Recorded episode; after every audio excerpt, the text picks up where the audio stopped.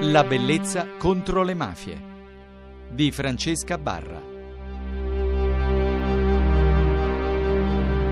La bellezza contro le mafie questa notte, prima di continuare a parlare di quartieri periferici e di degrado ambientale e anche del rapporto fra eh, speculazioni edilizie e sviluppo di delinquenza, noi lo facciamo anche questa notte con un architetto Ciro Lomonte, vuole iniziare con la frase di Peppino Impastato, da cui è tratto naturalmente il titolo nel nostro programma, perché è da quel concetto di bellezza che partiremo questa notte. Se si insegnasse la bellezza alla gente, la si fornirebbe di un'arma contro la rassegnazione, la paura e l'omertà.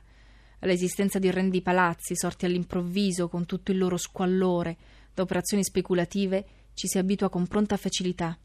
Si mettono le tende alle finestre, le piante sul davanzale, e presto ci si dimentica di come erano quei luoghi prima, ed ogni cosa, per il solo fatto che è così, pare dover essere così da sempre e per sempre.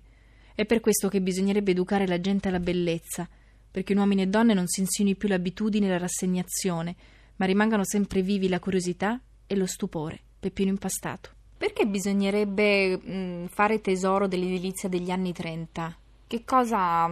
Eh, sì, que- questa in realtà è stata una semplificazione del giornalista. No, però mi aveva telefonato. incuriosita, sì. sì. No, perché io non parlavo del, del, degli anni 30, sono il, gli anni 10, gli anni 20 a Roma e anche a Palermo e anche in altre città. Del 30 in realtà a Palermo noi abbiamo un caso emblematico che è il quartiere Matteotti, sì. che si trova su Via Libertà, che è nato come case popolari eh, però adesso è un quartiere residenziale, cioè di una, di una bellezza, di una qualità eh, notevole. Ma di questi interventi ne abbiamo parecchi, perché c'era una cultura dell'abitare, una cultura del, del, della costruzione, per cui si curavano i particolari sia nella distribuzione delle abitazioni, sia nel loro inserimento nella città, non erano ghetti, non erano complessi che venivano separati dai quartieri residenziali c'era questa mescolanza di, di ceti, di censi, sia anche nella qualità della costruzione.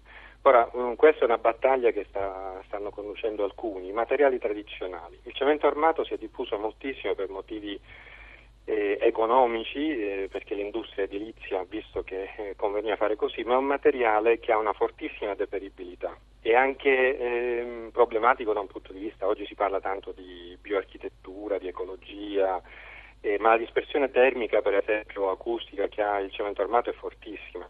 Queste case invece stanno durando, sono case che non hanno avuto bisogno di, di restauri, sono case che non hanno avuto bisogno di manutenzione, eh, in cui si sta bene anche il, la quantità di eh, energia che bisogna utilizzare per il riscaldamento e il raffreddamento è molto minore di quella che è necessaria nelle case eh, fatte in cemento armato. Se lei va allo Zen eh, o, o altri di questi quartieri vede che il degrado eh, strutturale è fortissimo. Sono, cioè lei vede i ferri allo scoperto del, dei pilastri. Sì. È anche vero che sono state fatte male, ma eh, già è una cosa in partenza che c'è nel, nelle strutture in cemento armato. Quindi è questo il motivo per cui quell'edilizia dovrebbe costituire, perché eh, fa parte pure dell'ideologia questo, avere azzerato la sapienza costruttiva che c'era fino ad allora. E questo eh, peraltro è problematico perché eh, lei comprende bene che una volta che si smette di costruire in una certa maniera, finisce anche l'artigianato edilizio. Cioè, prima per ah, diventare capomastro, sì, sì, sì, per diventare capomastro c'era tutto un apprendistato, una gradualità che era interessantissima. Il capomastro era quello che sapeva fare il cuce e scuci. Oggi nessun muratore sa fare il cuce e scuci, cioè sostituire brani di muratura con delle pietre con la stessa coloritura, con la stessa grana. No? Oggi fare una volta, per, una volta, in pietra per un muratore sarebbe molto eh, più difficile. Qualcuno dirà sì, vabbè, ma questo è più costoso. La prova dei fatti non è vero.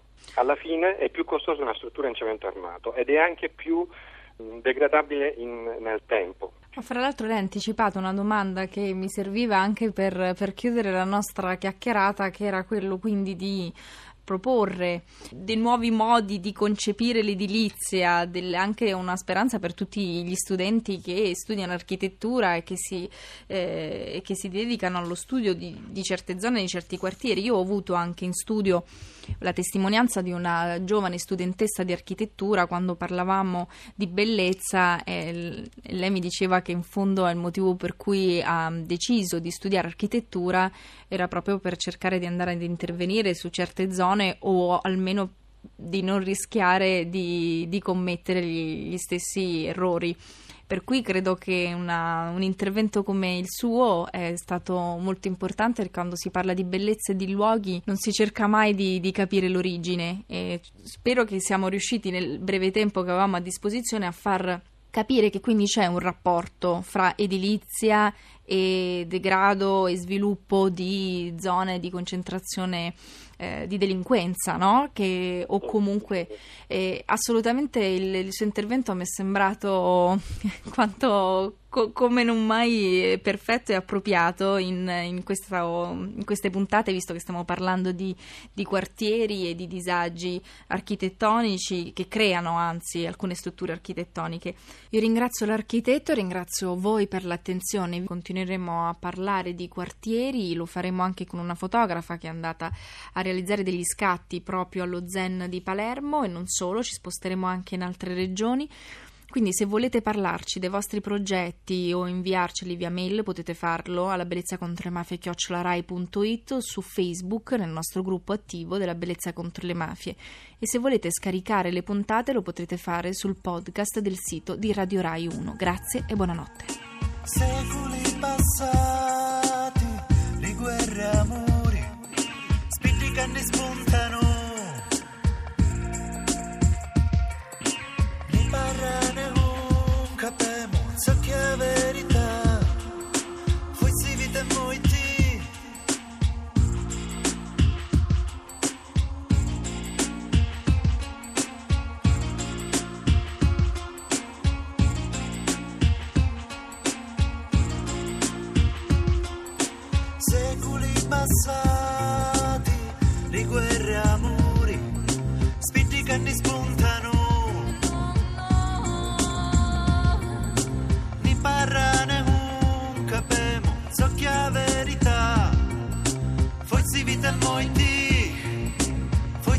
mooi dier.